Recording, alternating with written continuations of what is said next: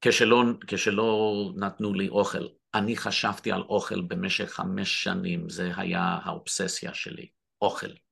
רציתי אוכל. Uh, פעם אני חיכיתי במטבח, uh, כי רצו לתת לי משהו כשר לשם שינוי, אז חיכיתי במטבח, והיה פח זבל במטבח, ואני ראיתי, um, אני ראיתי שם תפוח רקוב. אז אני תפסתי את התפוח הרקוב הזה ואכלתי אותו כי הייתי כל כך um, ברעב, כל כך, uh, כל כך נורא, שרציתי לאכול כל דבר, ש... וזה באמת היה רקוב לגמרי, ו... וחליתי. ואחרי זה, בגלל זה, לכמה ימים, ו... אבל התפוח הרקוב הזה, למרות הטעם הרב, מעולם לא נהניתי מאוכל כמו שנהניתי מהתפוח הרקוב הזה, כי הייתי ברעב.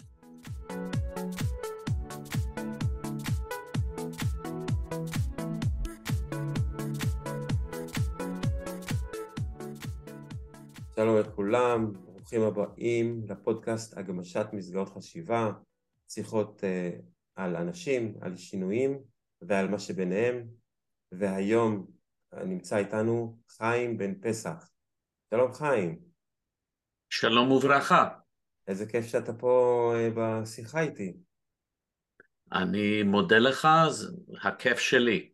ואת שמך, זה היה בפודקאסט uh, ושיחה שניהלת עם משה פייגלין, וזה היה מאוד מעניין ומאוד פתח לי את הראש, ואני שמח שהנה נוצר הקשר, והנה אתה פה.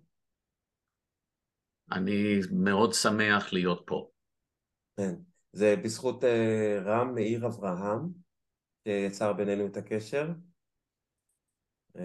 והוא סיפר לי היום שעד גיל חמש הוא לא דיבר בכלל. לא ידעתי, וואו. כן, ומעניין שעכשיו העיסוק שלו זה דרך דיבור, הוא מקדם גם את, זה, את הקישור הזה בינינו ובכלל. אז לפני שנתחיל, אנחנו נעשה רגע של שקט, ו... ואז זו הזדמנות גם בשבילנו, ככה כל אחד להתחבר לעצמו או למקומות אחרים, וגם בשביל המאזינים והצופים שלנו להתחבר קצת לשקט, לרגע, לשים בצד את העיסוקים ותלאות היום ולהתכוונן להקשבה ולהיות פתוחים לרעיונות חדשים שיעזרו לכולנו בתהליך הזה של השינוי המתמיד. אז יש לך איזה מסר, איך אתה מתמודד עם רגעים של שקט, מה אתה עושה, יש לך בכלל כאלה בחיים? כן, כשיש לי, אני תמיד פונה לקדוש ברוך הוא בכל הזדמנות, עם תפילה קצרה. יש סגנון מסוים של תפילה? נראה לך שאתה תגיד? רק התפילה שלי שנצליח להעביר את המסר ונצליח uh, לעשות תוכנית uh, מרתקת כדי לעורר את עם ישראל. נהדר. אז רגע של שקט מתחיל עכשיו.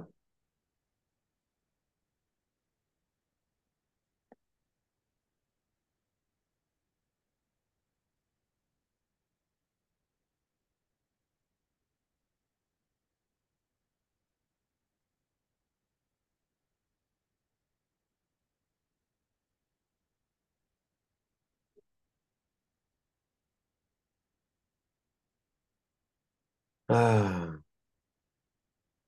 כיף לשתוק איתך. גם בשבילי. כן. זה, זה היה נפלא. אני שמח לשמוע. איפה אתה בכלל נמצא? מה, מה יש מאחוריך? מה, מה זה המקום הזה? זה המרתף בבית שלי. אני, כמו שאתם רואים, אני לא גר בארמון. אני גר בבית פשוט בגלות הארורה. למה אני אומר הגלות הארורה? כי אני מאמין שכל יהודי חייב לחיות אך ורק בארץ ישראל, והחלום שלי תמיד היה לחיות בארץ ישראל. לצערי, לא נותנים לי לעלות לארץ ישראל. אני ניסיתי לעלות בשנת 1996 וגירשו אותי מיד מנתב"ג וביקשתי שבע או שמונה פעמים מאז ודחו את כל הבקשות שלי לעלות לארץ ישראל. וכן, טוב, אנחנו בטח נדבר על הדברים האלה גם כן במהלך השיחה. אה, מאוד מעניין למה אתה בכלל שם, אה, ואיך זה לראות משם את פה, והקשר שלך וכל הדברים האלה. אנחנו נדבר על אה, הגמשת מסגרות חשיבה, זה השם של הפודקאסט.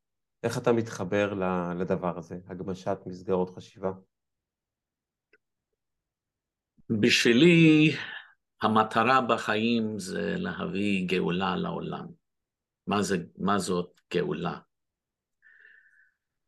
יש לנו יצר הרע ויצר הטוב. מה זה באמת? יצר הרע זה אנוכיות, זה לחשוב רק על הצרכים שלנו, זאת אומרת הצרכים שלי, זה יצר הרע. יצר הטוב זה הרצון לעזור לאחרים, זה לתרום לאחרים, זה, זה להקריב כדי להפוך את העולם למקום יותר טוב, זה יצר הטוב. וזה כל האתגר בחיים. האתגר בחיים זה להפוך לאדם שרוצ... לבן אדם שרוצה לשפר את העולם, שאוהב את העולם ושאוהב את, uh, שאוהב את עם ישראל, ארץ ישראל, מדינת ישראל, ושרוצה טוב בעולם. זה כל המטרה בעולם. השאלה היא אם אנחנו באמת רוצים את זה, והשאלה מה אנחנו מוכנים להקריב כדי להשיג את המטרות האלה, כדי, כדי שהעולם יהיה יותר טוב. כן. אני חושב שבשאלות האלה ששאלת אותם בלשון רבים, מה אנחנו, מה... אה, אני חושב שהתשובה היא מאוד מאוד אישית, אני חושב שלכל אחד זה גם מה הוא מוכן להקריב, ו... ומה הוא מוכן לעשות, אה, יהיה שונה. ואני חושב שאפילו בעניין הזה שאמרת שכל יהודי חייב להיות בארץ ישראל, אני לא אוהב את החובות האלה. אני חושב שזה יכול להיות טוב, בטח לחלק מהם. אה, זוהי דעתי, אני, אני, אני פשוט אוהב לעשות דברים מתוך אה, בחירה ומתוך העניין של העצמאות שיש לכל אחד. אני, למרבה שמחתי, אני כן בארץ ישראל. אה, נהנה מהטוב שיש פה, וקשה לי לראות אותי במקום אחר. למרות שהיום, בימים האלו, אה, התגברה התחושה שאנשים אה, מחפשים מפלט במקומות אחרים ומכינים לעצמם את, ה... את האפשרות להגר, לסדר לעצמם דרכון זר ולמצוא אלטרנטיבה לחיים פה. קודם כל לגבי בחירה, יש לנו כמובן בחירה חופשית, יש לנו את האפשרות אה, לבחור בחיים, הקדוש ברוך הוא נתן לנו את זה. אבל השאלה מה באמת לטובתנו, לעשות את רצונו של בורא עולם זה רק יכול להיות לטובתנו, למה? כי בורא עולם לא צריך כלום, הוא מושלם לגמרי. הוא לא צריך כלום. כל מה שהוא עשה, כל מה שהוא ברא זה לטובתנו. זה כי הוא טוב ומטיב. אז כשאנחנו עושים מה שהוא רוצה שנעשה, זה רק לטובתנו, זה לא, זה לא לטובתו, זה לא עוזר לו, אנחנו לא יכולים באמת לעזור לו. והוא, שוב, כי הוא רק רוצה טוב בשבילנו. לגבי ארץ ישראל, um, ויהודים בארץ ישראל והחובה לחיות בארץ ישראל. כולנו, יש לכולנו משימה בחיים, מטלה בחיים. אנחנו לא סתם בעולם הזה, אנחנו בעולם הזה עם, עם ייעוד, מאוד מאוד חשוב לכל בן אדם. ובשביל עם ישראל הייעוד זה בארץ ישראל. למה? כי הקדוש ברוך הוא רוצה שאנחנו נהיה כמו עם נבחר, גוי קדוש, אור לגויים. מה זאת אומרת? שאנחנו נבנה פה מדינה, חברה, מולדת, שתהיה דוגמה לכל העולם. וככה הקדוש ברוך הוא יכול להביא את המסר שלו לעולם. ואני תמיד, מאז שאני הייתי ילד, אני תמיד חשבתי, מה, מה יש בחיים האלה? מה, מה באמת יש? אנחנו חיים, אנחנו, אנחנו uh, מזדקנים, וברוב המקרים אנשים uh, יהיו חול, יהיו, תהיינה להם מחלות בז, בזקנתם, והחיים עוברים ו- וחולפים כל כך מהר. אני בן 66. אני, אני, אני זוכר כשהייתי ילד כאילו זה היה יום אתמול. החיים עוברים וחולפים כל כך מהר. והשאלה היא, מה עושים? מה, מה באמת המטרה שלנו? מה, למה אנחנו פה? למה כדאי לנו להיות פה? ואני בטוח ומשוכנע שאם נעזור לעם ישראל ואם נהיה נאמנים לעם ישראל, למדינת ישראל, לארץ ישראל, ואם נהיה אידיאליסטים, אידיאליסטים, לא פרקטיים, לא אנוכיים כמה שאפשר לא להיות, יש דברים שאנחנו צריכים לעשות, אנחנו צריכים להיות אנוכיים לגבי הצורך שלנו לאכול, לגבי הצורך שלנו לישון, לגבי הצורך שלנו שיהיה קורת גג מעל הראש שלנו. יש דברים שאנחנו, יסודיים שאנחנו צריכים, אנחנו צריכים בחיים. אבל אידיאליסטים במובן ש, של, שהרצון שלנו לעשות טוב בעולם. למשל, אני מאמין שרוצים להשמיד אותנו במדינה הזאת, שיש לנו אויב, אויבים שרוצים uh, ממש שואה נגד העם היהודי. הם בעצמם אומרים את זה בתקשורת שלהם יום-יום. והם מקיפים אותנו. והמטרה שלה, שלהם זה לבצע, זה לבצע הדבר המרושע ביותר שאפשר, ממש לשחוט אותנו. ואני, אין לי ספק שזה מה שהם היו עושים אם הייתה להם הזדמנות, ואני מדבר על האויב הערבי שלנו. אז מה, מה עושים במצב כזה? אני חושב שהיהודים לא עושים מה שצריך לעשות לגבי האתגר הזה. אני חושב שהיהודים עושים כל דבר כל דבר רע וכל דבר, כל דבר שזה הפוך ממה שצריך להיות כדי לשרוד. אז יש... אם בעצם, אני רוצה רגע להבין, כשדיברת על הנושא של הייעוד שלנו, אה, של היהודים בתוך, ה... בתוך הבריאה הזאת, אה, הרבה דברים מאוד התחברתי. אה, גם אמרת שבעצם לכל אחד יש ייעוד. איך אתה רואה את הייעוד של האומה הערבית? מה הייעוד שלה? אני חושב שהייעוד של כל הלא יהודים זה להיות בני נוח. מה זה בני נוח? יש לפחות שבע מצוות בני נוח. זאת אומרת, להיות אנשים הוגנים, מוסריים, טובים, זה מה, ש, זה מה שנדרש מהגויים, מהלא יהודים בעולם. ולדעתי הערבים נכשלים לגמרי ב, ב, במבחן הזה, בניסיון הזה. הם... אה, בטח יש, אתה יודע, יש כמה מאות מיליונים, אז בטח יש חלק שנכשלים וחלק שמצליחים. אני חושב שכמעט כולם נכשלים. וכי הם, הם שונאים אותנו והם מקנאים בנו ואין שום, אין שום סיבה שהם ישנאו ויקנאו בנו. ולדעתי זה, זה כישלון מוח, מוסרי מוחלט, ו, ואנחנו חייבים להכיר בעובדה שיש טוב בעולם ויש גם רשע בעולם. ואם אנחנו לא, אם אנחנו לא ננצח את הרשע, אוי ואבוי לנו. ראינו בשואה התוצאות, כש, כשנותנים לרשע להשתלט. ולמשל, העם הגרמני, כמעט כל העם הגרמני כן תמך בהיטלר, כן תמך בנאצים, כן היו נאצים מתלהבים ורצו לבצע את השואה ורצו לשחוט את היהודים בכל רחבי העולם, בפנאטיות. הם תמכו בהיטלר וה, והאידיאולוגיה הנאצית בפנאטיות.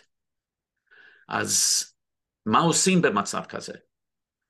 היהודים באמריקה נכשלו במשך השואה, הם לא מחו, הם לא עשו כלום כדי להציל את שישה מיליון יהודים שנרצחו, השם ייקום דמם. אז... למה, למה אתה חושב שזה היה? למה אתה חושב שזה קרה? אני חושב שהם פחדו מאנטישמיות, הם חשבו ש... הם, הם אמרו, המנהיגים היהודים כמו סטיבן וייס ועוד מנהיגים יהודים מהממסד היהודי אמרו אז שאם נציל את היהודים באירופה אז האנטישמים יאמרו ש...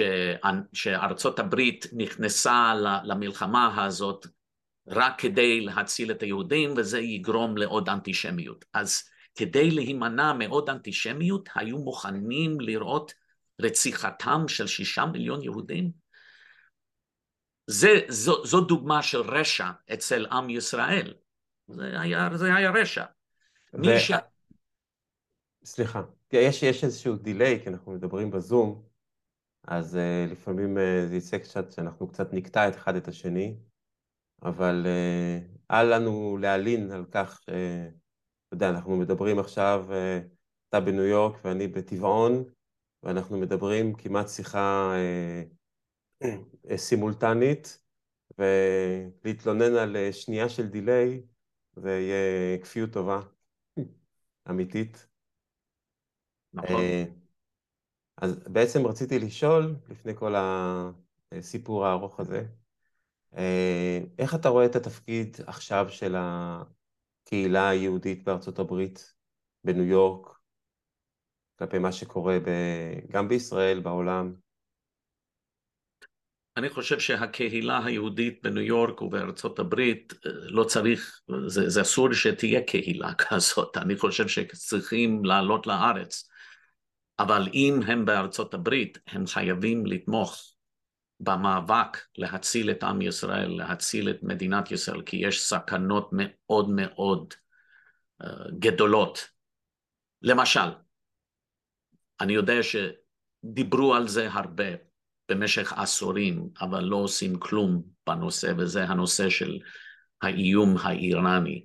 האיראנים מתקרבים לפיתוח פצצות גרעיניות. כל המנהיגים של, שלנו אומרים לנו שזה איום קיומי. אמת, זה באמת איום קיומי. ואם הם ישיגו פצצות גרעיניות, והם מבטיחים להשמיד את ישראל, הם מדברים מפורשות על שואה, על, על, לסי, על לסיים את מלאכתו של היטלר, על לזרוק את היהודים לים, מדברים על זה מפורשות בתקשורת האיראנית. ולתת להם להשיג פצצות גרעיניות, ואם הם ישיגו חלילה פצצות גרעיניות, זאת אומרת שכל כל המדינות המוסלמיות האחרות ירצו להשיג פצצות גרעיניות כתגובה לפצצות של האיראנים, זאת אומרת סעודיה, מצרים, טורקיה, כולם ירצו פצצות גרעיניות, זה סיוט שאי אפשר לתאר אפילו. אז אני חושב שחייבים להשמיד את התוכנית הגרעינית של איראן צבאית, ואני חושב שישראל מסוגלת לעשות את זה, וכל המנהיגים שלנו אומרים לנו שאנחנו מסוג, מסוגלים לעשות את זה אם, אם צריך. צריך. כשיש איום כזה, למה לא עושים את זה? אז למה, למה נתניהו מדבר על זה במשך עשורים, ולא עושה כלום, רק, רק, רק נאומים. אז מה עושים במצב כזה? למה הוא לא עושה את זה? כי הוא חושש שזה ירגיז את האמריקאים. זה מה שחשוב לו. ש, שנרג, ש, שחס וחלילה שנרגיז את האמריקאים. אז כדי להימנע מכמה ימים של גינויים מאמריקה, הם נותנים לאיראנים לאיים על, קיומנו, על קיומנו עם פצצות גרעיניות? יש, יש איום של שואה גרעינית חלילה? כדי להימנע מכמה ימים של גינויים זה טירוף דעת. אז זו דוגמה, כן. זו דוגמה לפעילות שלי. אני כן. חושב שצריך לעורר את עם ישראל לגבי האיום הזה. כן, אני חושב ש...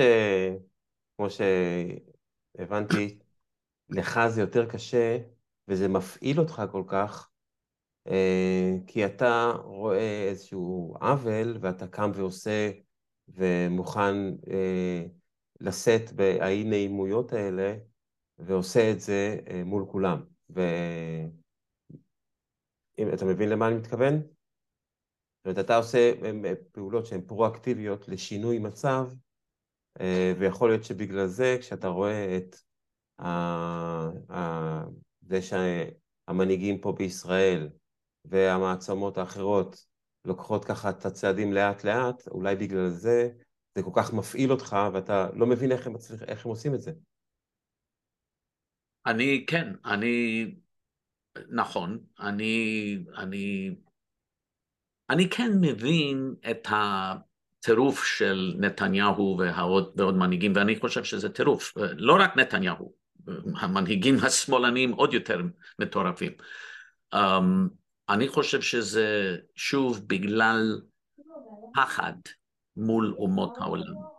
אני חושב שזו הבעיה, אבל אני מאמין שעם לבדד ישכון ובגויים לא יתחשב. זאת אומרת, אנחנו מקבלים ברכה מיוחדת והגנה מיוחדת מהקדוש ברוך הוא כשאנחנו עם לבדד. ואני יכול לתת דוגמה היסטורית. במלחמת... אתה, הש... יכול, אתה יכול לתת אה, דוגמה אישית? לא היסטורית? Uh, אני, אני יכול... ממעשה uh, שהיית חלק ממנו, שהחלטת לקחת את האחריות ולעשות שינוי uh, בעולם, ועשית, ובאמת כן. נעשה שינוי? כן. אני הייתי היו"ר של הליגה להגנה יהודית. של מורי ורבי הרב מאיר כהנא, זכר צדיק וקדוש לברכה, השם ייקום דמו. והיו שלושה מיליון יהודים שהיו אסירי ציון בברית המועצות.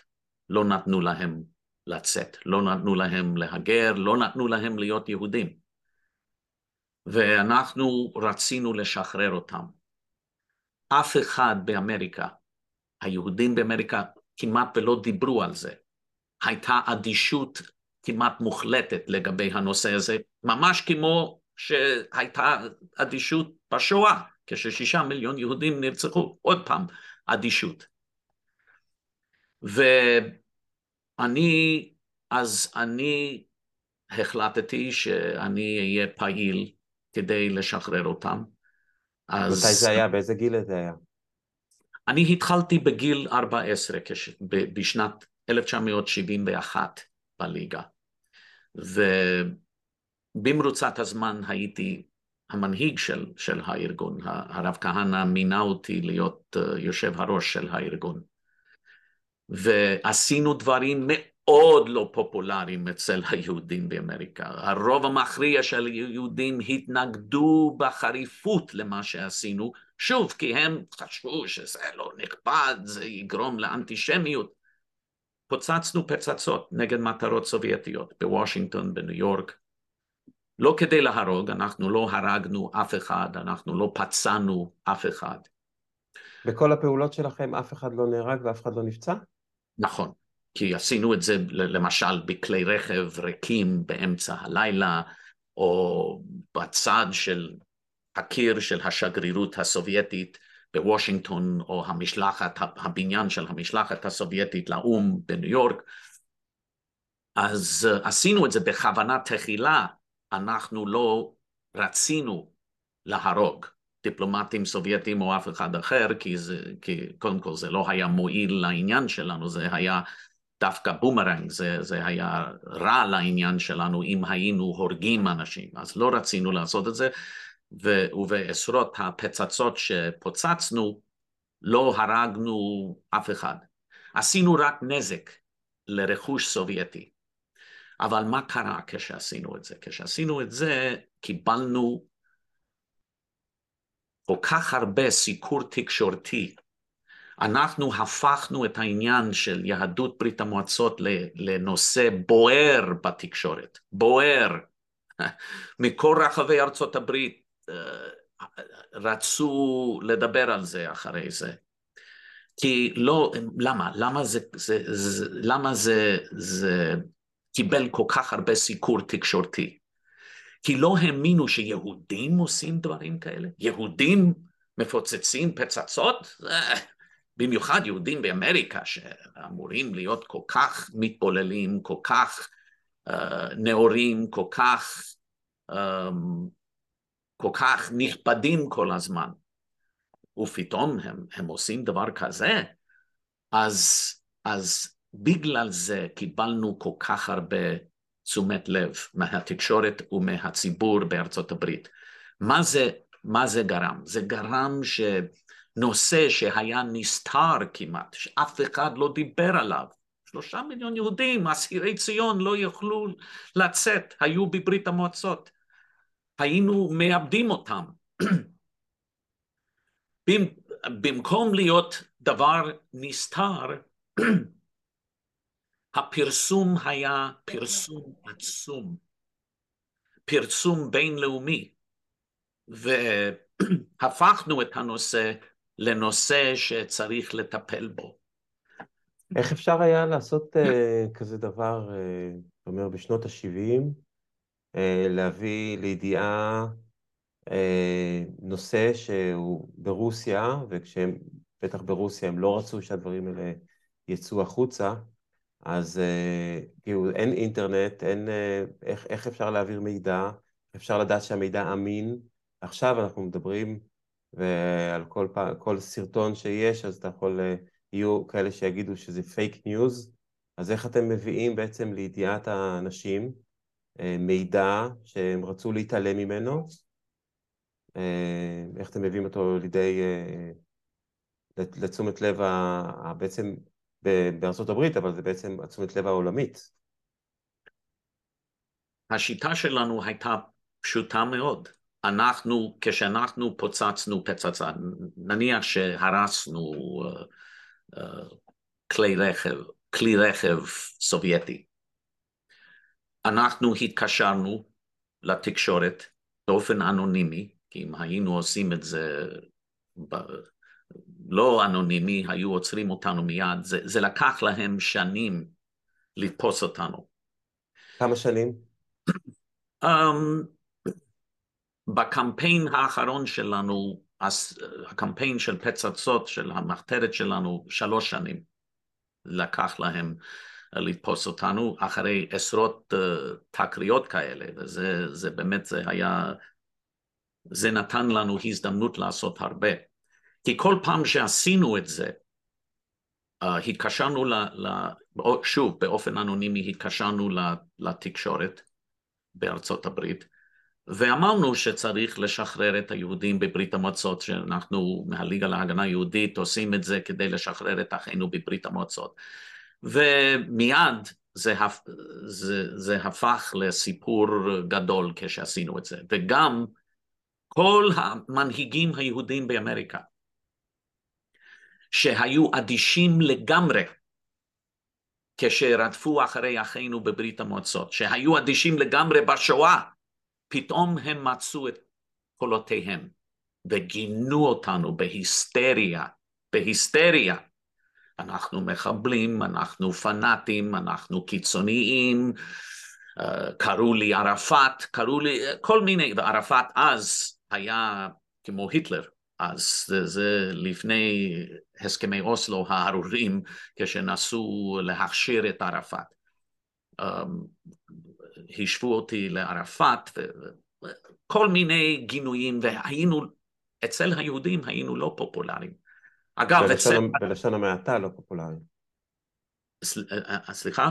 אני אומר בלשון המעטה לא פופולריים, זה ממש פרסונה נון גרטה, זאת אומרת, אתה יודע, יכול להיות שהרשויות לא ידעו, אבל הקהילות, סך הכל אתם בתוך קהילה, קהילה יהודית, והוא מדבר, וכולם מכירים את כולם, ואיך הצלחתם להיות כל כך הרבה זמן מתחת לרדאר?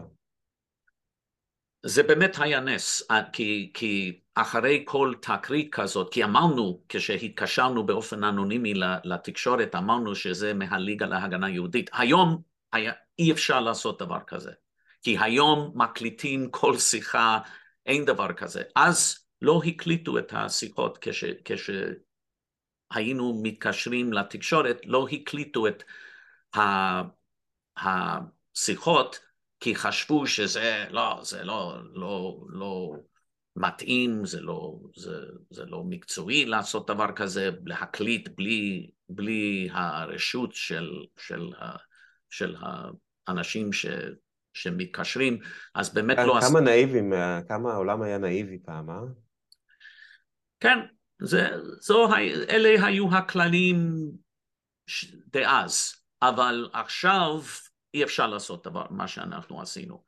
גם כן, אחרי כל תקרית, אנחנו, אה, כי התקשורת מיד, כלי התקשורת מיד פנו אלינו ואמרו לנו, מישהו התקשר אלינו ואמרו שזה הליגה להגנה יהודית, האם אתם באמת עשיתם את זה, מה, מה, מה הסיפור, ואנחנו אמרנו שאנחנו אה, אנחנו משבחים את ה...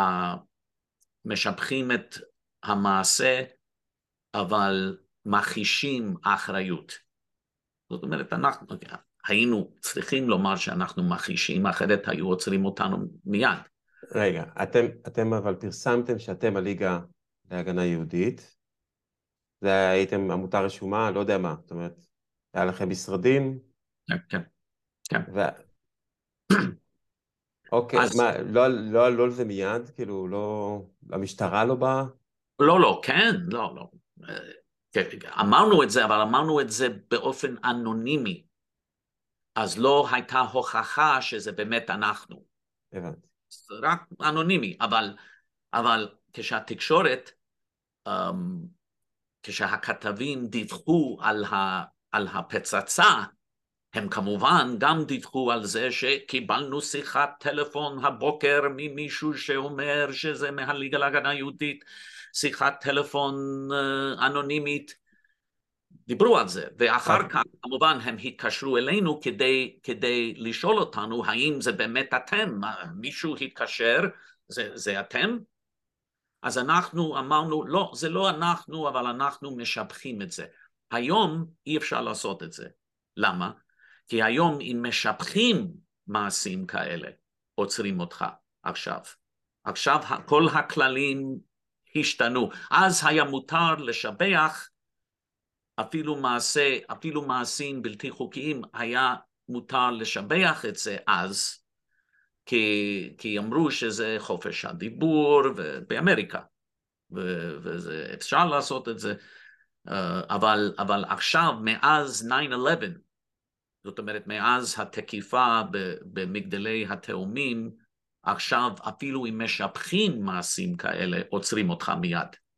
אז מה שעשינו אז, לא היינו יכולים לעשות עכשיו, אבל אז עשינו את זה, ונכון שכולם, המשטרה, ה-FBI, התקשורת, הקהילה היהודית, כולם חשבו שזה אנחנו, אבל, אבל באמריקה אי אפשר לעצור מישהו אז לפחות, היה אי אפשר לעצור מישהו אם אין הוכחה שהוא באמת ביצע את, את, את uh, המעשה הבלתי, הבלתי חוקי. צריך הוכחה, ולא לא היו, לא הייתה להם הוכחה. והם אז... בעצם, הם בטח ניסו להשיג כאלה, עקבו אחריכם, אה, צוטטו לכם, זאת אומרת, הייתם צריכים, ל... אתה יודע, הייתם במחתרת, ניסיתם בעצם אה, בטח אה, לטשטש את העקבות שלכם ברור, מאיפה השגתם את החומרים, מי הלך, זאת אומרת, גם ממש נראה כמו סיפור בלשי, אה, מחתרת, אה, כמו המחתרות שהיו פה בארץ, אה, ארגוני טרור, you name it. כן, אני, והיו לנו, למעשה, היו לנו שני חלקים בארגון שלנו בליגה. החלק הפומבי, הציבורי, כשניהלנו, כש, כש, כשהיו לנו הפגנות, מסיבות עיתונאים, סניפים, הכל חוקי לגמרי. היה לנו את זה, אבל גם היה לנו את החלק הסודי, המחתרת שלנו. והם רצו מאוד להשיג הוכחה כדי לעצור אותנו. אגב, גם, גם זה היום שונה לגמרי. לא צריך הוכחות כאלה עכשיו. אם מישהו, אם מישהו, אם יש חשדות, אפשר לעצור אותו אפילו עכשיו. אז חשדות זה לא היה מספיק. כן, אני חושב מאז אה, חוק הפטריוט שחוקק אחרי 9-11. אה, נכון, נכון. אני רואה שאתה בקיא במה שקורה באמריקה, בקיא מאוד, כן. טיפ-טיפה. וואו. כן. אז... אז בבוקר, אז בלילה היית מטמין פצצות, ובבוקר היית מנהל אה, משרד ו...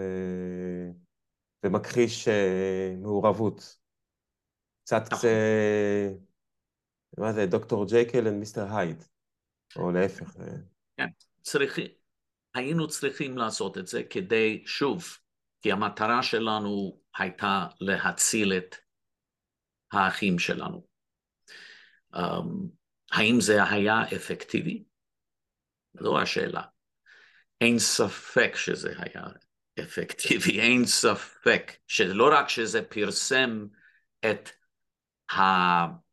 הנושא, וזה יצר את המודעות שיש לנו בעיה של מיליוני יהודים נרדפים וחייבים לעשות משהו. לא רק שזה עשה את זה, זה גם הזיק את היחסים בין ארצות הברית לברית המועצות. כי כש, כשעושים דברים כאלה נגד רכוש סובייטי בניו יורק, בוושינגטון, הסובייטים מתלוננים ואומרים לאמריקאים, למה אתם נותנים ל, ל, מה שהם, מה שהם אה, כינו החוליגנים הציונים, המחבלים הציונים לעשות לנו דבר כזה, זה מה שהם אמרו. וזה באמת הזיק ליחסים בין ברית המועצות לארצות הברית. למה זה היה חשוב? כי ברית המועצות הייתה במצב נואש, ו, ועמד, ועמדה, ברית המועצות אה, עמדה להתמוטט כלכלית. הם היו זקוקים ליחסים טובים עם ארצות הברית באופן נואש. וכשאנחנו כשאנחנו הזקנו את היחס, ליחסים שלהם עם ארצות הברית, זה איים על כל הכלכלה שלהם, על כל המטרות שלהם, ואנחנו אמרנו, אנחנו מוכנים שיהיו לכם יחסים מצוינים עם ארצות הברית, אבל אתם צריכים לשלם את המחיר, אתם צריכים לשחרר את אחינו, אתם צריכים לתת לאחינו לעלות לארץ ישראל, לצאת מברית המועצות ולעלות לארץ, לארץ ישראל. אם אתם רוצים יחסים טובים עם אמריקה, זה המחיר שאת, שאתם חייבים לשלם. זה היה המסר שלנו, והם קיבלו את המסר הזה. ומה שאנחנו עשינו היה גרם כל כך הרבה נזק בין ארצות הברית לברית המועצות, עד שדוברינים, דוברינים, um, אני לא אומר את זה נכון, בטח, uh, השגריר שלהם, הוא חזר לברית המועצות, ואמרו, אין לנו שגריר פה עד שאתם תטפלו ב, ב, במחבלים היהודים הציונים האלה. אז הם, הם הבינו שכדי שיהיו להם יחסים תקינים, יחסים טובים עם אמריקה, אה, הם צריכים אה, לשחרר את היהודים. הייתה גם... כן, הייתה, אתה חושב, גם השפעה על, אה, על הלך הרוח פה בישראל ביחס לאסירי ציון? Um, אני חושב, כן, אני חושב, אני, אני חושב ש, ש... קודם כל, כש, כשהליגה התחילה את, את הקמפיין ב-1969, הרבה יהודים מברית המועצות התחילו לצאת, הסובייטים התחילו אפילו אז לתת לאלפי יהודים לצאת, לא, לא לכולם, אבל אה, אלפים, ובמרוצת הזמן מאות אלפי יהודים יצאו, אפילו בברית המועצות, אפילו לפני נפילת ברית המועצות, מאות אלפים יצאו בגלל מה שהליגה עשתה. כדי, כדי להראות שזה היה, שזה היה בגלל הפעילות של הליגה.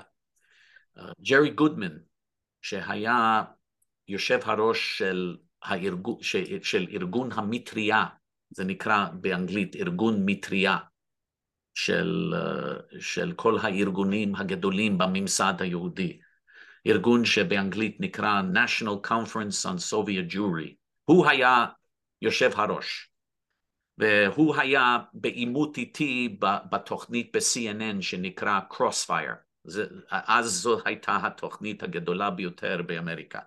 והיינו בתוכנית, אני מהליגה והוא מהממסד היהודי, והוא גינה אותי, והוא אמר שזה אסור לעשות את זה, והם מחבלים, גינה אותי ותקף אותי, אבל הוא אמר, אבל אני מודה שבגלל מה שאתם עושים, אנחנו פעילים עכשיו למען יהודים בברית המועצות. לא היינו פעילים לפני כן, זה בגלל מה שאתם עושים. אני אישית, הוא אמר, פעיל למען יהדות ברית המועצות בגלל מה שאתם עשיתם. אתם באמת יצרתם את המודעות הזאת עם כל מה שאתם עשיתם. הוא אמר את זה בקרוספייר. אז היה נוח, נוח לגנות אתכם, וליהנות מהפירות שבעמלכם ובעצם בנידוי שלכם אה, ובכל ההקרבה שעשיתם בעצם, אה, זה, זה מה שהעלה פירות, זאת אומרת, אתם, אתם עמלתם ועמלתם כמה, כמה זמן זה עד שבעצם שוחרר, היה 12-13 שנים? יותר? אני, uh, הליגה הייתה פעילה בנושא מ-1969 עד 1990 כש, כשרוסיה, ברית המועצות uh, נפלה. והייתה רוסיה ועוד מדינות, ש... ועוד מדינות ורפובליקות מברית כן, אבל מתי, מתי נפתחו השערים ל... ליהודים לעלות לישראל? Um, חלקית זה כבר קרה בשנות ה-70 וה-80 בגלל הפעילות של הליגה, מאות אלפים עלו בגלל זה, עלו לארץ בגלל זה, אבל לגמרי כש, כשפתחו את השערים לגמרי זה היה ב-1991. כן. ו- אבל, אבל לא היו עושים את זה אפילו אחרי נפילת ברית המועצות. היה צריך, אה, היה צורך לקבל ויזה כדי להגר, אפילו ברוסיה, אחרי ברית המועצות, כשכבר הייתה רוסיה.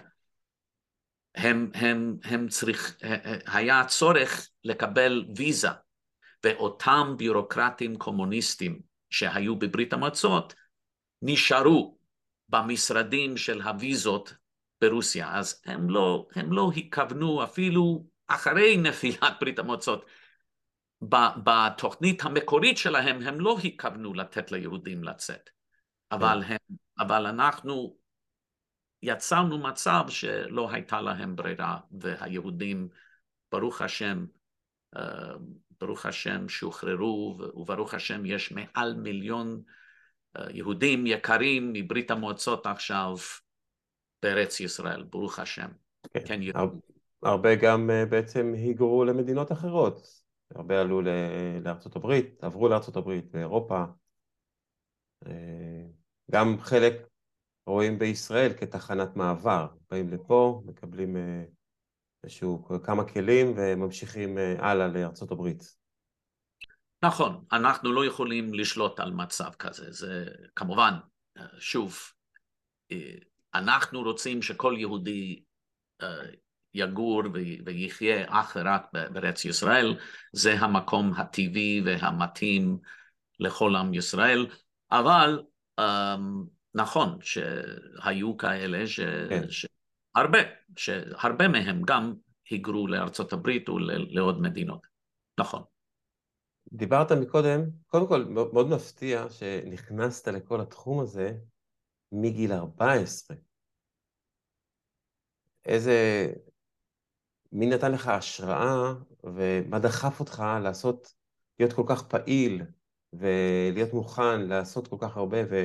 וכמו שנראה להקריב את, את המעמד וכאילו את הכבוד בקהילה ואני לא יודע איך, איך המשפחה שלך בכלל התייחסה לזה. ההורים עוד היו, היו בחיים, הם בתקשורת איתך, אחים, יש? מה קרה, מה קרה עם כל אלה? ההורים שלי תמכו בי, הם תמכו בי. Um, ה... איזה סוג של תמיכה? הם תמכו בדרך? הם אה, חשבו שזה נכון? כן, כן. הם תמכו בי והם לא ידעו, הם לא ידעו את כל הפרטים, אני לא... פה, אני רק דיברתי על המחתרת עם אנשים שצריכים לדעת. אני לא, אני לא אמרתי אפילו להורים שלי, אפילו לאחותי, אפילו, ל, יש לי אחות, אה, ואפילו ל, ל... אני לא דיברתי עם, עם אנשים, אה, עם אף אחד על מה, ש, על מה שעשינו, חוץ מהאנשים שבתוך המחתרת, שאם אין צורך, אה, לא כדאי לומר, דבר, לומר שום דבר על זה כש, כשיש מצב כזה. אבל, אמ, אבל באופן כללי הם ראו בטלוויזיה, אז לא היה, היה אינטרנט, אבל בטלוויזיה, ברדיו, בעיתונים, הם ראו את כל הסיפורים, זה היה בעמוד הראשון של כל העיתונים, הם ראו את זה, הם ידעו, והם ראו שאני הדובר של הליגה. אז הם ראו את זה והם תמכו בי, אבל היו לי עוד קרובי משפחה. לא ההורים שלי, עוד קרובי משפחה, והם מאוד התנגדו למה שאני עשיתי. אמ, אני, אני, ההורים שלי לא היו עשירים ואני בכלל לא, לא עשיר, אבל יש לי קרובי משפחה, עורכי דין, מאוד עשירים, מאוד מצליחים, ומולטי מיליונרים, והם חשבו שזה הדבר הגרוע ביותר שאפשר לעשות. הם אמרו שאסור לעשות דברים כאלה וניסו לשכנע אותי, אפילו כשהייתי, הם, הם ניסו לשכנע אותי כשהייתי בן 14 לא לעשות את זה, וכמעט הצליחו, כי כי הייתי רק בן 14, לא, לא, לא ידעתי איך לענות להם כשהם אמרו, אתם עושים נזק מה שאתם עושים, זה, זה לא, טוב, לא טוב ליהודים ברוסיה ולא טוב ליהודים פה ולא טוב לישראל, ומה אתם עושים? אז אני... ולא לא הצלחת להשתכנע. הם כמעט, לא, הם כמעט הצליחו עד שאני, מה, מה קרה? הם, היה לי מפגש עם קרובי משפחה מסוימים, סליחה, עם קרובי משפחה מסוימים ו, ועם מנהיגים מהממסד היהודי, הנשיא של, של ה-American Jewish Congress, הקונגרס היהודי האמריקאי, ארגון גדול, בני, בני ברית, באמריקה אומרים בני ברית, זה בני ברית, ארגון שאז היו להם חצי מיליון חברים בארגון, אז ארגון ענק. והם נפגשו איתי, הייתי רק בן 14, והם אמרו לי כמה זה, כמה זה לא טוב, וכמה זה מזיק ליהודים, וכמה אתה גורם לאנטישמיות, ואתה, והסובייטים לא ישחררו את היהודים כתוצאה מפעילות כאלה. אז הייתי בן 14 וכמעט השתכנת, השתכנתי, כי אני חשבתי ש... אני, אני לא ידעתי. אז אני הלכתי לרב כהנא ושאלתי אותו. והוא אמר לי, הוא הסביר, הוא הסביר לי למה, למה צריך לעשות את זה, מה האסטרטגיה שלנו, שזה היה הגיוני בעיניי, כשהוא אמר לי את זה, זה, היה, זה כן היה הגיוני בעיניי. ו... והוא אמר לי שאסור לתת לאנשים הנכבדים שמגנים אותך להרתיע ולמנוע ממך לעשות מה שצריך לעשות אם, אתם, אם אתה באמת רוצים תוצאות. כן יהיו גינויים, כן לא תהיה פופולרי, כל זה נכון, אבל אם, אם באמת רוצים תוצאות, חייבים להיות, חייבים להיות מוכן לקבל את כל זה.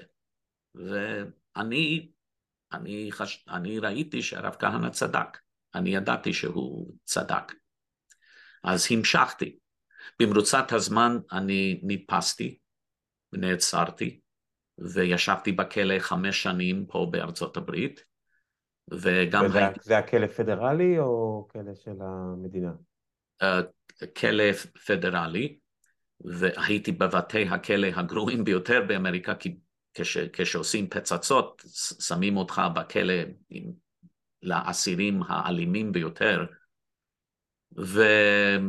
וגם, וגם הייתי בשחרור על תנאי עוד 12 שנה. ורק סיימתי את כל זה בשנת 1996. ואז רציתי לעלות לארץ, אבל בינתיים אני, לפני זה אני ישבתי בכלא ואני ואני הייתי בשחרור על תנאי, אבל זה היה כל כך שווה. כן, זאת אומרת, התקופה הזאת בכלא, כמה זמן אמרת? חמש שנים בעצם? נכון, נכון. חמש שנים בעצם עברת כל פעם מכלא לכלא, שזה בטח גם כן אה, משהו מטלטל. מה, בטח, ובכלא פדרלי אתה אומר עם האנשים האלימים ביותר, המסוכנים ביותר, ואתה, כמו שאתה נראה, זאת אומרת, ומה שאתה מספר, שזה רק פצצות כאלה, רק לגרום נזק לרכוש, אה, זה לא הפושע המרושע ולמוד הקרבות ושחי ברחוב ויודע להסתדר ופתאום אתה מוצא את עצמך במסדרונות הכאלה או אפילו באותו תא, חולק תא עם, עם אסירים אלימים ביותר. זה בטח, אה, אני, אני מדמיין בראש שלי רגע, אני מדמיין בראש שלי את, את כל מה שראיתי בסרטים של סליפרס, uh, uh, זאת אומרת, uh, דברים נוראים שעושים. באיזה גיל בעצם יצא לך להיכנס לכלא? אני הייתי בן עשרים... רגע, רגע, אני לא שומע אותך, משהו קרה. לא שומע אותי? עכשיו אני שומע אותך. אוקיי. הייתי בן עשרים ותשע. כבר לא ילד, מעולה. נכון. אבל נראיתי, נראיתי הרבה יותר צעיר, לצערי, והייתי בן 29 ונראיתי כמו בן 21.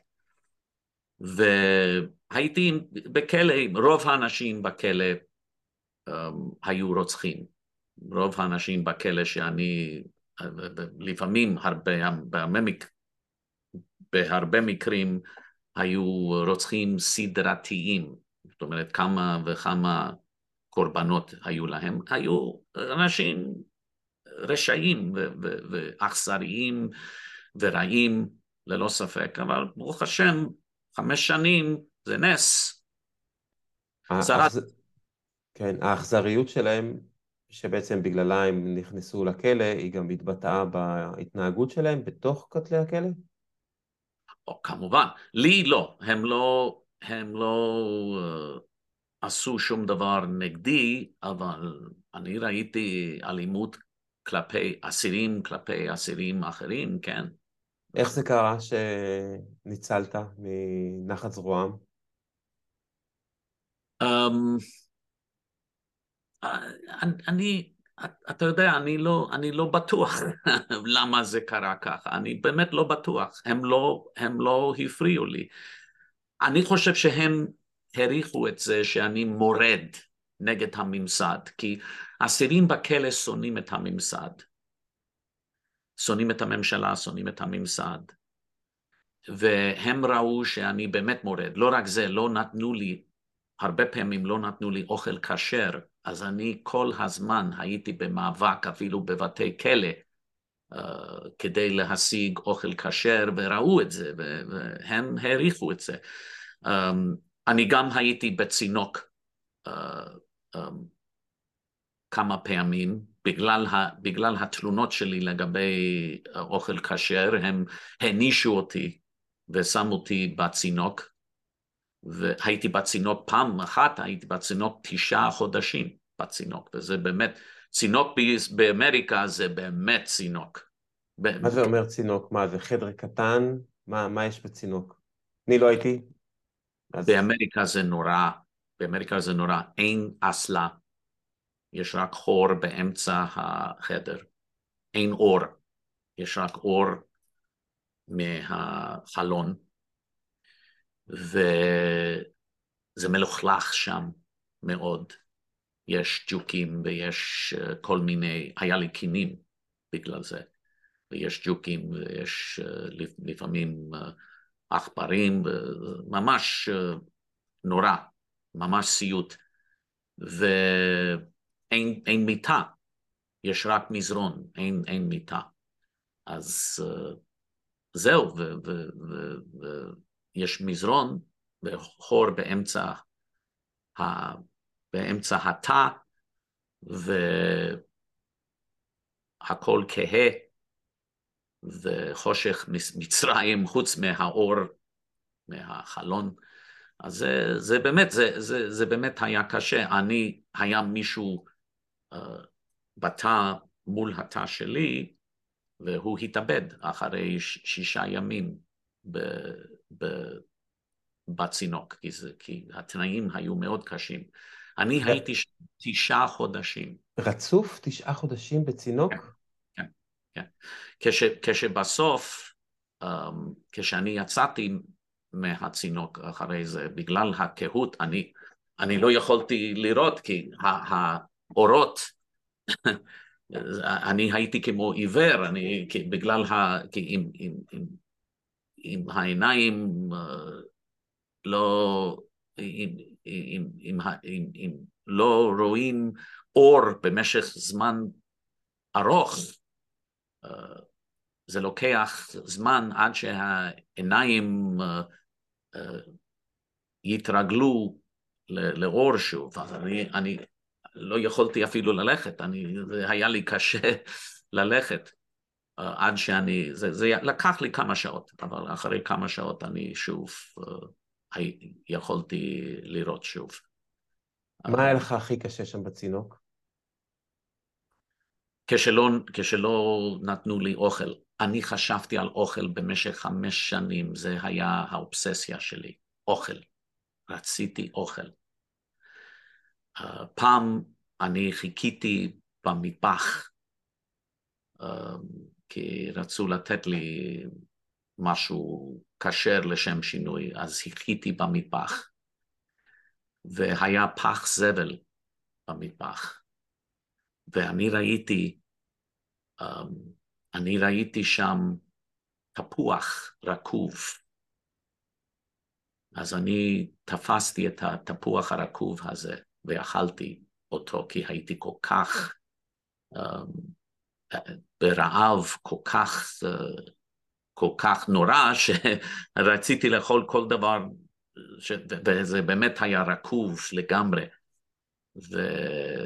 וחליתי, ואחרי זה, בגלל זה, לכמה ימים, ו... אבל התפוח הרקוב הזה, למרות הטעם הרב, מעולם לא נהניתי מאוכל כמו שנהניתי מהתפוח הרקוב הזה, כי הייתי בר, בר, ברעב.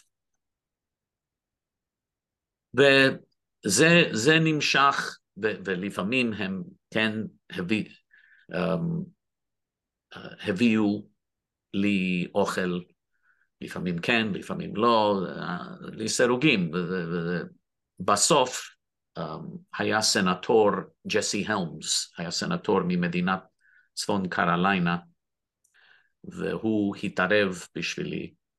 ואגב, חברי הקונגרס היהודים לא עשו כלום.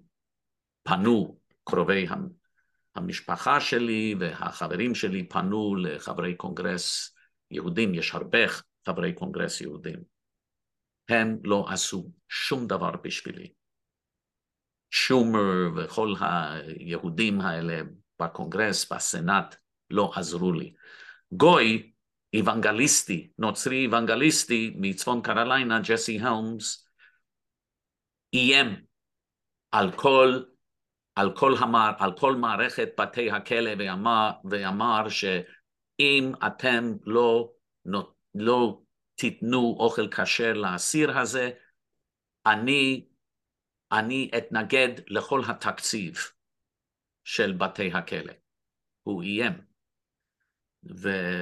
ואז הם הביאו אה, אוכל כשר. וואו. זאת אומרת, כל הזמן בצינוק זה היה בגלל ש... שהתנגדת לאכול אוכל לא כשר, שעשית להם בעיות ורצית אוכל כשר? היה להם, אתה יודע, אני לא זוכר אפילו מה, מה היה התירוץ שלהם. ת, תמיד היה להם תירוץ. הם לא, הם לא הודו שזה כי, כי, כי זה לגיטימי, אם אני רוצה לפנות ל, ל, ל, לביורוקרטיה, לתת לי אוכל כשר, זה, לפי החוק בארצות הברית הם חייבים לתת לי אוכל כשר. הם היו צריכים לעשות את זה בגלל הרב כהנא, כי הרב כהנא היה בכלא והוא בגללו הוא, הוא השופט שלו אה, ציווה ש, שהם ייתנו לו אוכל כשר וזה היה, זה היה מקרה תקדים, זה היה תקדים מאוד מפורסם בבתי כלא שנותנים אוכל כשר ליהודים, אבל אה, לא נתנו לי. מה, מה שהם עשו, הם אמרו, זה כשר, וזה לא היה כשר. זאת אומרת זה היה חלב ובשר והכל, ואפילו הבשר לפעמים לא היה כשר, הם אמרו זה לא, זה לא חזיר, מה פתאום, זה כשר, זה לא חזיר. אז אה, זה, זה, והיה רב רפורמי כביכול, באחד מבתי הכלא, רב רפורמי, אה, והוא אמר, אם זה לא חזר זה, זה כשר, מה הבעיה? אה, והוא הוא, הוא, הוא באמת אה, גרם לי הרבה צרות. וזה זה, זה היה המצב, אז הכל היה מאבק כדי לאכול, רק כדי לאכול. כאילו הם הורידו אותך ממש לדרגת, מה, לדרגת בהמה. מין, כאילו שכל מה שחשוב זה אך ורק הדברים הגשמיים האלה, אוכל, קורת גג, מה שדיברת עליו בהתחלה. נכון, נכון. למרות ששמחתי מאוד. מה שמחת? ש... שמעתי, אפילו בצינוק שמעתי שמשחררים את היהודים ברוסיה, שפותחים את ה... ה... השערים ברוסיה. וזה זה מאוד שימח אותי, ו... ו... אז רוחנית הייתי בהיי בגלל, בגלל זה. אמ, אבל אה, עד, עד הסוף. בסוף, אה, לפני, ש, לפני שיצאתי, אה, היה אחד מהימים הגרועים ביותר בחיי, כי מורי ורבי הרב כהנא נרצח, ואני שמעתי את זה בכלא. הוא נרצח על ידי מחבלי אל-קאעידה, הם, הם התנגשו בחייו בניו יורק. והוא היה, הוא היה, הוא עלה לארץ, אבל הוא ביקר בניו יורק כדי לעודד את היהודים לעלות לארץ ורצחו אותו. וזה היה אחד מהימים הגרועים ביותר בחיי, אני שמעתי את זה ברדיו, כי, כי שמעו רדיו, האזינו uh, לרדיו בכלא גם כן.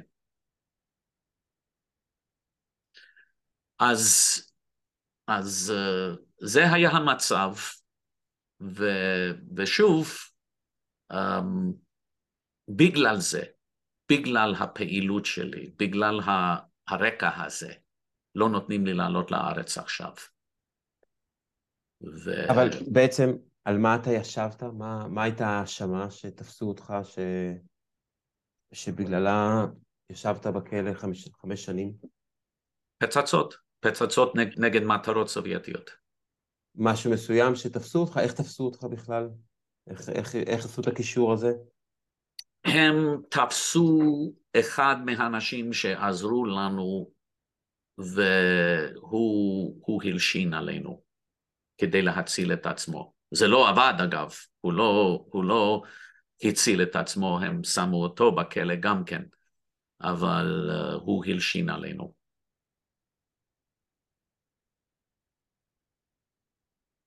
הרבה פעמים שקורים דברים קשים, אז יש את השאלה הזאת, אה, מה בא זה ללמדני? אז אה, מה הסקת מהתקופה הזאת של הכלא, מהקשיים שעברת? אני, אני הסקתי שהחיים זה לא פיקניק, זה לא קל. החיים, לפעמים החיים קשים. ואני יודע שרוב האנשים, אני לא מצפה מרוב האנשים שהם, שהם uh, יהיו מוכנים לעבור חוויה כזאת, כי אני יודע שהם לא היו מוכנים. אבל uh, אני, אני רוצה לעזור לאנשים אידיאליסטים שרוצים לעשות טוב. עכשיו, מה, אני מקדיש את כל החיים שלי לעזור לנערי הגבעות, עוד אנשים שמקריבים מאוד כדי לעזור לעם ישראל. אני מקווה שבעזרת השם נוכל לעזור להם.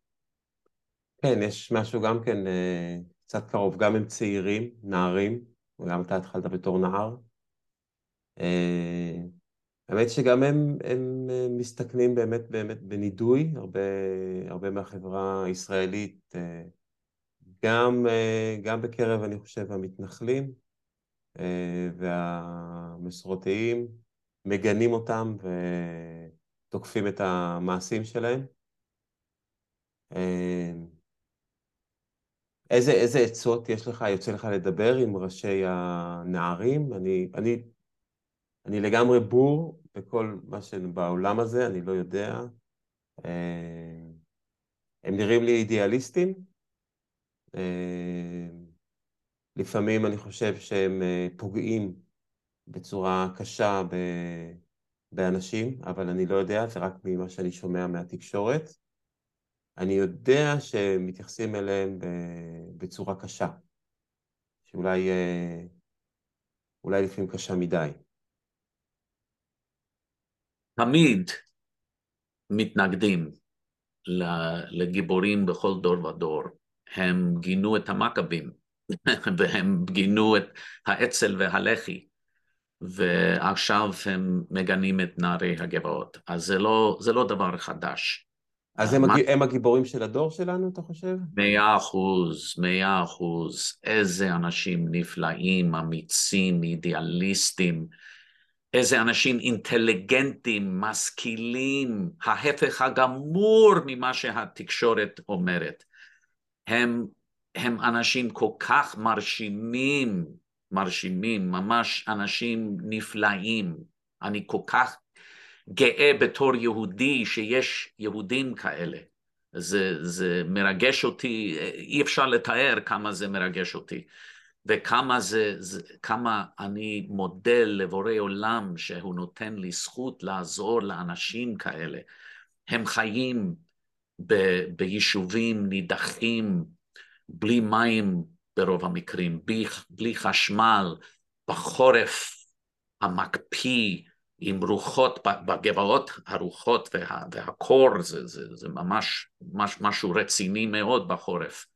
והם גרים שם עם המשפחות שלהם, עם הילדים שלהם, איזה גיבורים מוקפים במאות אלפי ערבים ששונאים אותם ורוצים לשחוט אותם. והם ממש מגינים על כולנו. אם הם לא היו שם, הערבים היו משתלטים על כל יהודה ושומרון והייתה מדינה פלסטינית טרוריסטית כבר ביהודה ושומרון, ישראל הייתה בגבולות של רק עשרה קילומטרים וזה היה התאבדותי בשביל ישראל. הם מגינים על כולנו והם מקבלים את... ו... אגב, אמרת שגם המתנחלים מגנים אותם, זה היה נכון לפני כמה שנים, אבל עכשיו לא. באמת לא, כי הם נפגשו בשנה האחרונה, הם נפגשו עם הרבנים המובילים של המחנה הדתי הלאומי, ועכשיו הרב, הרבנים המובילים במחנה הדתי הלאומי כבר הצהירו שחייבים לתמוך בגיבורים האלה. הם, הרבנים מאוד התרשמו כשהם, uh, כשהם uh, נפגשו עם, עם הגיבורים האלה. הם, הם אנשים כל כך טובים, כל כך נפלאים, ומגיע להם את כל הזכויות, את כל הקרדיט, כי בלעדיהם המצב שלנו היה מצב מאוד מסוכן, מאוד מסוכן. מה אם הם לא עושים דברים אה, איומים ונוראים לתושבים הערבים פלסטינאים שגרים סביבם? קודם כל, אני חייב לצטט את מנחם בגין, גולדה מאיר ודוד בן גוריון ולומר אין עם פלסטיני, אין דבר כזה. אבל ו- ערב, ו- ועכשיו, גם, יש, ועכשיו גם, יש. גם, את, גם את בצלאל סמוטריץ'. כן, כן. על זה הם, סמוטריץ' צודק ו- וגם המנהיגים בעבר, כולל המנהיגים השמאלנים, תמיד אמרו לנו שאין עם פלסטיני. הערבים בעצמם אמרו שאין עם פלסטיני לפני 60 שנה. זה...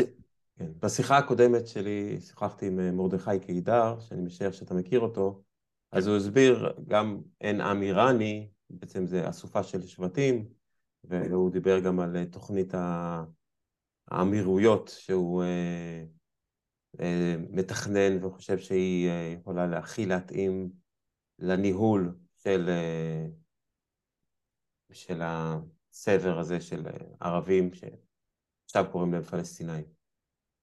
אז אתה אומר שקודם כל זה, אבל אוקיי, אבל האם האנשים, תושבים, הרועים, החקלאים שחיים שם בסמיכות לאותם גבעות, הם, אה, הם לא סובלים מנחת זרועם של נערי הגבעות? Um, הערבים שם אומרים, אומרים את זה שוב, בעיתונים שלהם, יש להם עיתונים, ויש להם ועדות, ויש להם תקשורת, יש להם רדיו, יש להם תקשורת. והם אומרים שהמטרה שלהם זה להשמיד את מדינת ישראל ולהשמיד את היהודים. היהודים לא מבינים כמה שנאה יש, כמה שנאה יש נגדם. נערי הגבעות, החלוצים האלה, רק רוצים להתיישב בכל חלקי ארץ ישראל כדי להציל אותנו ממדינת טרור ש... שפירושה התאבדות לאומית. זה ש... מה שרוצים. כן, אני, ש... אני שואל, האם, כמו שאתה אומר, הרעיון שלכם ב... בפצצות שהטמנתם ל... לשגרירות ובבלט וכל הדברים האלה, היה לכם מאוד מאוד חשוב שאנשים לא ייפגעו. אתה חושב שזה חלק מההתנהלות של נערי הגבעות גם כן עכשיו, או שזה סיפור אחר?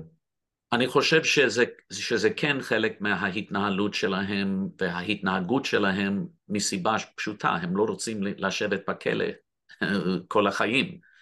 אם הם היו הורגים את הערבים, והערבים, כשמחבלים באים כדי לתקוף אותך, יש לך את הזכות להתגונן, ויש לך את הזכות להרוג אותם אם זה יקרה.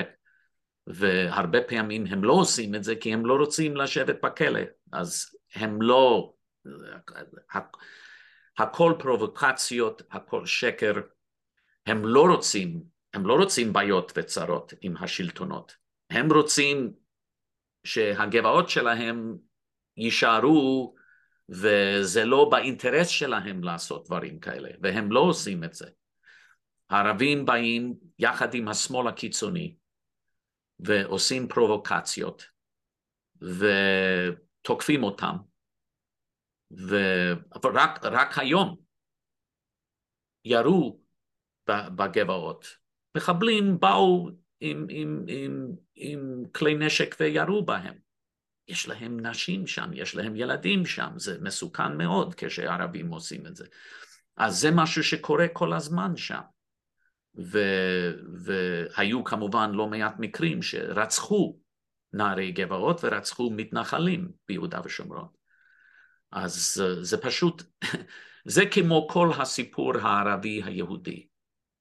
כן, לא, לא נצליח... הסיפור uh... היהודי-ערבי זה מיתוס, שהערבים והשמאל יוצרים איזה מיתוס שהיהודים התוקפנים, זה שקר גמור, זה שקר גמור. אם הערבים היו רוצים שלום, היה שלום מזמן, הם לא רוצים שלום.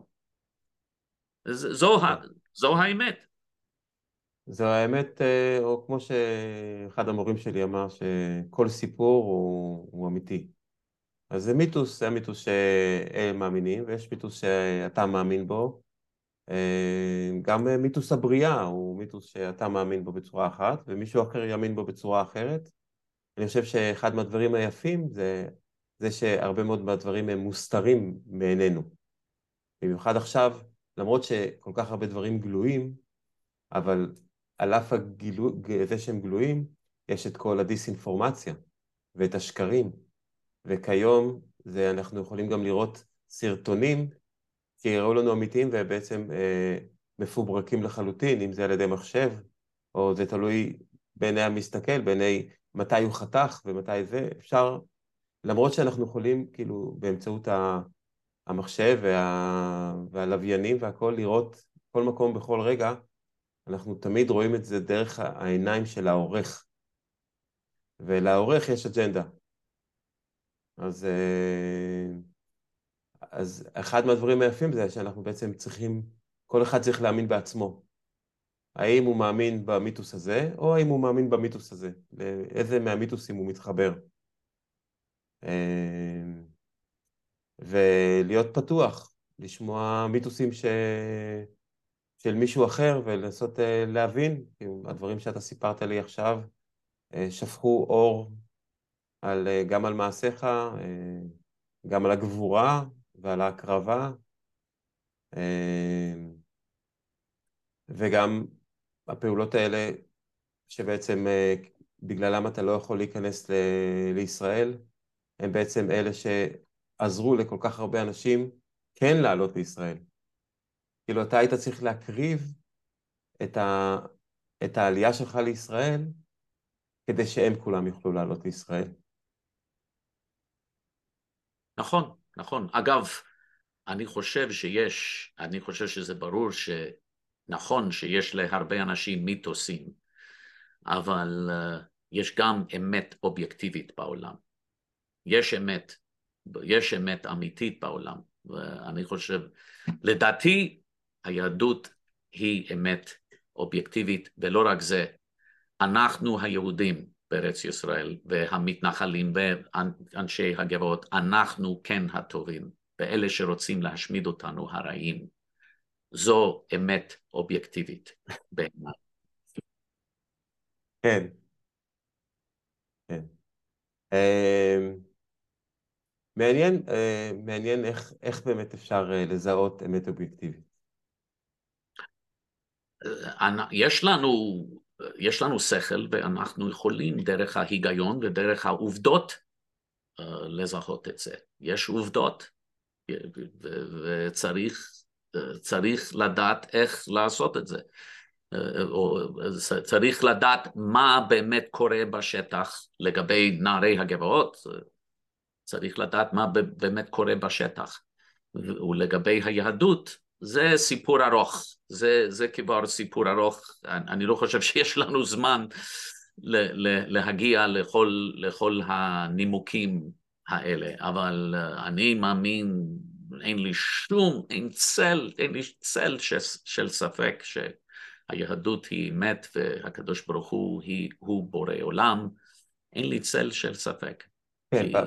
הדברים האלה הם, הם באמת נסתרים מעינינו, זאת אומרת, גם אה, אלוהים, אנחנו לא רואים אותו, יש סיבה, אם, אם, אם היה חשוב שכולנו נדע בוודאות, אז הוא היה פשוט מגלה את עצמו, וכולנו היינו יודעים בוודאות, אבל דווקא הספק הוא חלק מהיופי.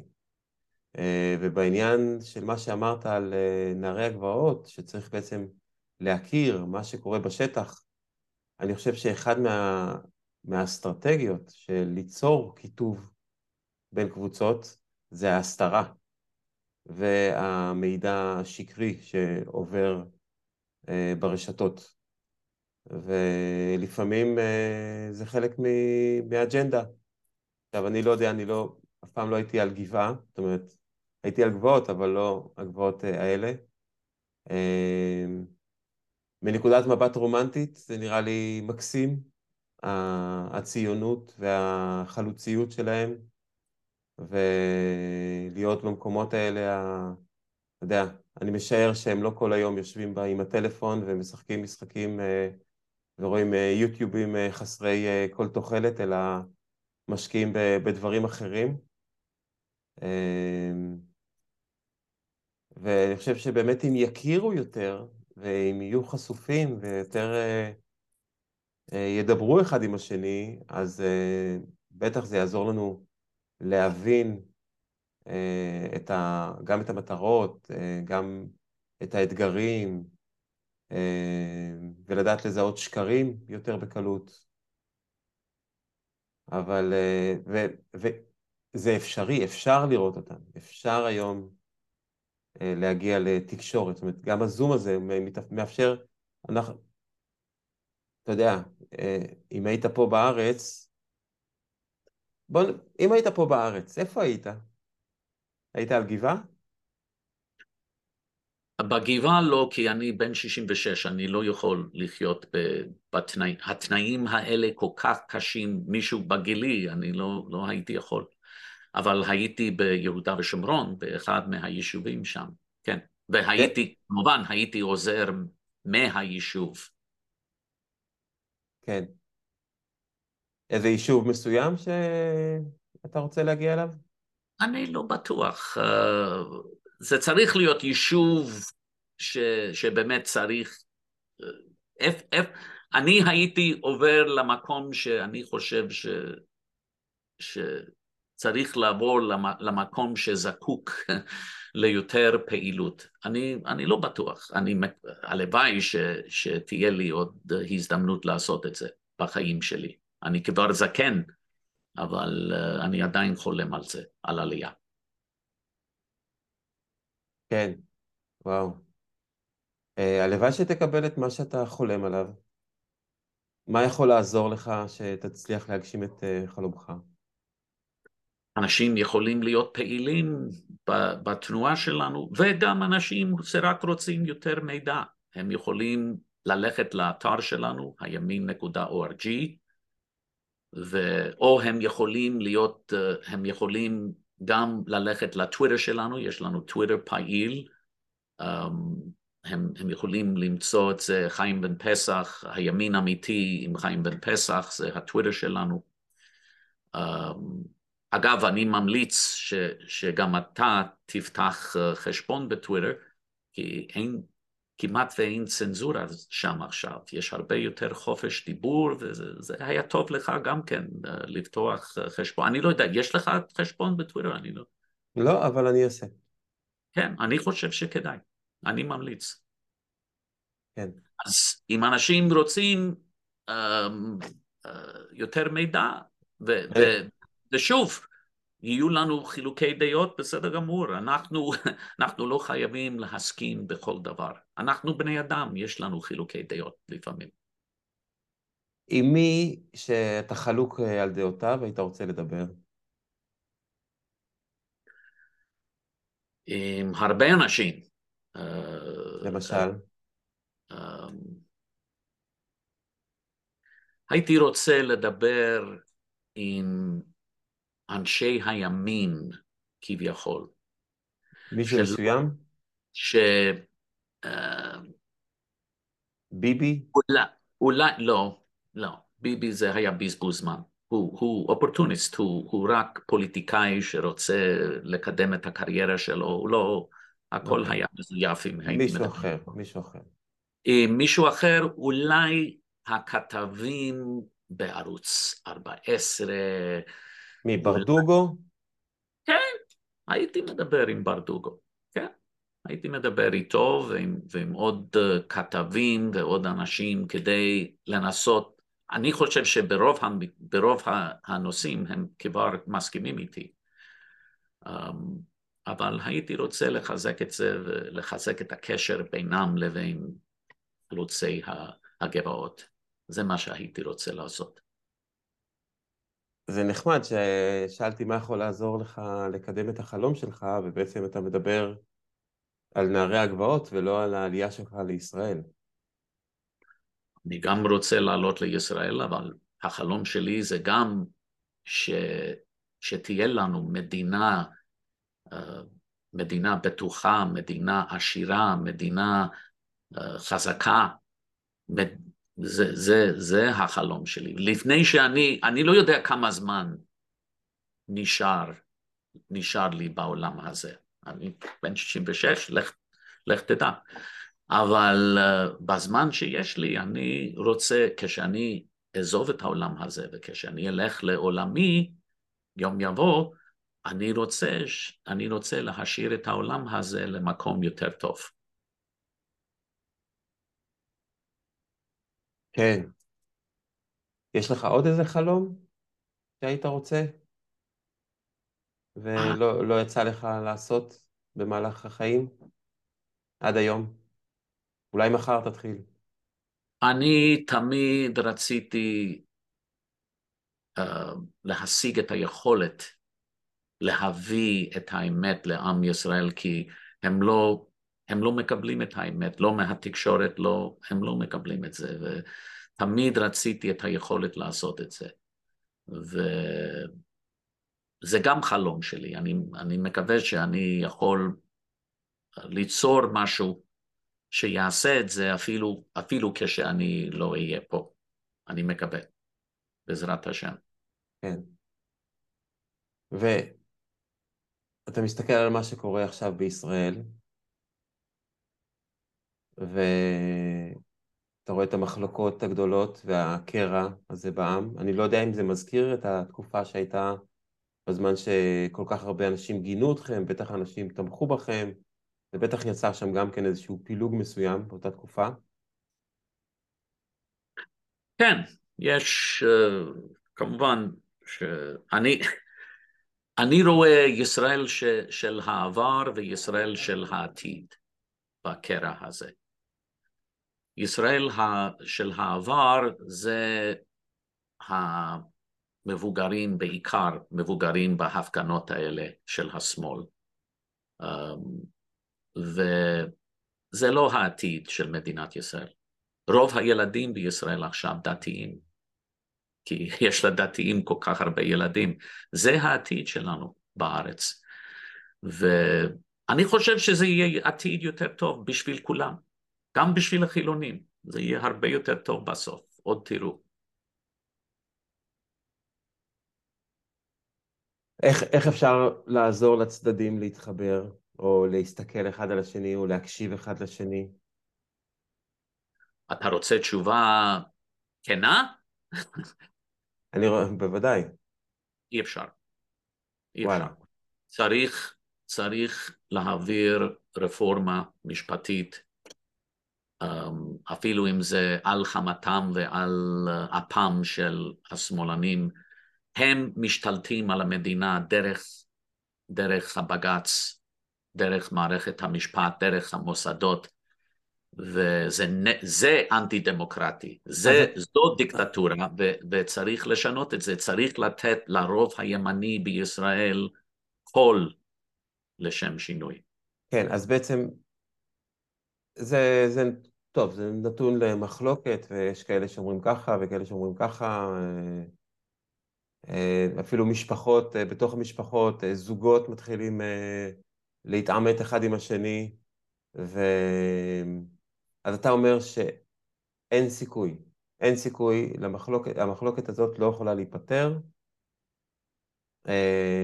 זה יכול להגיע למקומות של, של פרידה גם? אני חושב שכבר יש שני ישראל, או שתי ישראל. אני חושב שכבר יש. אמ, ומה לעשות, יש אלה שעדיין חולמים את החלום הציוני היהודי, ויש כאלה שרוצים להיות חלק מאומות העולם ולא רוצים את זה יותר. לא רוצים את הנטל הזה של מדינה יהודית, ציונות, אה, לא רוצים את זה יותר. אז אני חושב שכבר יש, אה, יש כבר חילוק כזה. ואני חושב שהפתרון זה שוב להעביר את זה ולעשות צדק, ויראו אם, אם, אם זה לא יקרה אגב, הרפורמה מתה, זה לא יקרה. אני אומר לך שאין סיכוי או חצי סיכוי שנתניהו והקואליציה הזאת יעבירו רפורמה אמיתית, זה לא יקרה. אבל אני חושב שזה היה ראוי שזה כן היה קורה, כי אז היינו רואים מדינה הרבה יותר טובה, למרות כל ההצהרות הכוזבות על, על איך זה דיקטטורה, זה, זה לא דיקטטורה. אגב, מה אני מציע לעשות? אני מציע בחירות ישירות לבג"ץ.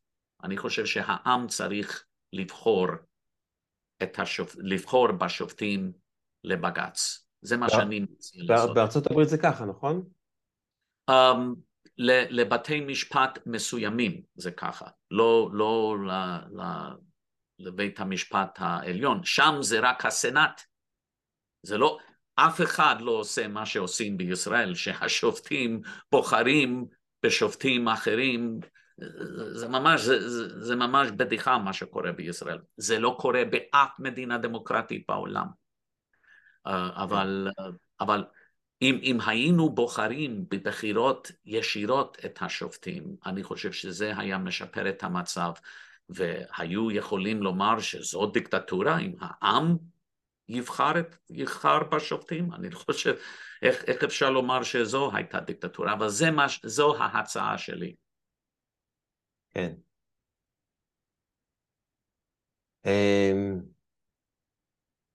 היה שיחה מאוד מעניינת עד עכשיו. אה, אני מנסה לחשוב איך יהיה ראוי uh, לסיים אותה. איזה...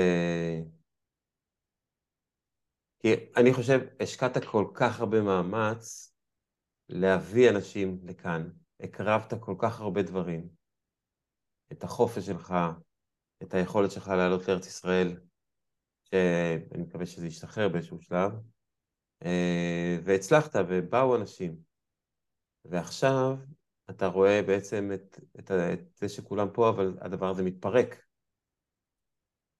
האם אין דבר שאתה יכול, בגלל שאתה כזה אקטיביסט ואידיאל, ואידיאליסט, האם אין איזה משהו שאתה יכול לראות שכן אפשר לעשות? אני לא חושב שזה מתפרק. אני חושב שבטווח הקצר, אני חושב שזה לא נראה טוב, אבל בטווח הארוך זה נראה מצוין. עוד תהיה גאולה. הקדוש ברוך הוא קודם כל הבטיח לנו בכל הנביאים ואם אני הייתי אומר לך לפני 200 שנה שתהיה מדינה יהודית ושבעה מיליון יהודים יהיו במדינה היהודית וכל מה שקרה למדינת ישראל, אם, אם הייתי אומר את זה לפני 200 שנה, כולם היו אומרים שאני משוגע, שאני מטורף. אז uh, זה קורה, אנחנו רואים התגשמות הנבואות כבר, ובטווח הארוך יהיה נפלא בטווח, בטווח הארוך, אבל בינתיים אנחנו רוצים uh, למנוע סבל ולמנוע צרות כמה שיותר, בגלל זה אנחנו פעילים, אבל בסוף הכל, הטובים כן ינצחו בסוף, והטוב ויהיה טוב, לא רק יהיה טוב, יהיה, יהיה טוב מעל ומעבר מה שאנחנו יכולים לתאר לעצמנו. זה כן יקרה ב, ב, בסוף. אז אה, אפשר רגע אולי אה, לעצום את העיניים ולדמיין את הטוב הזה. אם אתה יכול אה, לתאר, מה זה הטוב הזה? איך, איפה אתה נמצא בטוב הזה? איזה טוב אתה צופה לנו בעוד, אפילו בעוד, נגיד, ונגיד אחרי זה תוך כמה זמן הטוב הזה יבוא לידי מימוש. אני, אני לא יכול להגיד לך זמן מסוים, כי אני לא נביא ואני לא בן נביא, אבל, אני, אבל שזה יקרה בסוף, את זה, על זה אני בטוח. מה זה הטוב הזה? בוא תתאר את הטוב הזה. מה זה הטוב הזה שאנחנו הולכים אליו? חיי נצח, סוף למוות, עולם בלי מחלות, עולם בלי מלחמות, עולם שכולם אוהבים אחד את השני, עולם של אידיאליזם, עולם של ידע אלוקי, עולם של, של אהבה וחסד ורחמנות, גן עדן ממש, זה יהיה גן עדן. וזה עוד יקרה, זה עוד יקרה. תמיד אמרו שאנחנו הציונים רק חולמים, אנחנו משוגעים, אנחנו חולמים. גם אמרו לי בחיים שלי שלעולם לא ישחררו מיליוני יהודים מברית המועצות, הרוסים לא ייתנו להם לצאת, זה, זה יהיה אסון ל, לרוסיה לתת להם לצאת. אמרו לי את זה גם כן. אמרו הרבה דברים, אבל בסוף הדברים כן קורים, וגם הדברים הטובים ביותר ש, שהקדוש ברוך הוא הבטיח לנו, כל זה יקרה בסוף, זה כן יקרה. הלוואי, אמן, אה, שנזכה עוד בחיינו לראות את, ה, את השינוי הזה מגיע, אה, את כל הטוב הזה שייחלת לכולם שיתגשם ושיפול עליך עשרות מונים, הטוב הזה וכל מה שתאחל לעצמך שתקבל. אה, אני רוצה, יש עוד כל כך הרבה דברים שהייתי רוצה לשמוע ממך ולשוחח איתך. אמ, אבל אולי בהזדמנות אחרת. למה לא? כן, כן, מאה אחוז, מאה אחוז. אני מאוד מודה לך, אתה, אתה מראיין, זה לא היה ראיון בדיוק, זה היה יותר שיחה, אני חושב, נכון? זה היה השאיפה שלי, כן. כן, יותר שיחה. אני חושב שזו הייתה שיחה מאוד מעניינת, לדעתי. גם לדעתי, אז אה, יש כבר שניים שחושבים שזה מעניין, אה, ונראה עוד כמה יחשבו שזה מעניין. נכון, נכון מאוד. אני מודה לך מאוד. אז אה, שיהיה שבוע טוב, ונהיה בקשר, אני אשלח לך את כל הכישורים, שתוכל להעביר אותם הלאה, ואני אשמח גם שתשלח לי כישורים, איפה אפשר לראות אתכם, את כל הלינקים לטוויטר שלכם ולטיק טוק שלכם, ונוכל לשים את זה בתיאור של הסרטון ובספוטיפיי ובאפל פודקאסט, שאנשים יוכלו להגיע אליכם בקלות. כי אני באמת חושב שכשיש הידברות אז uh, יש היכרות, וכשיש היכרות אז uh, יש הבנה שבסך הכל uh, הרצון הוא רצון טוב. כן, אני מסכים.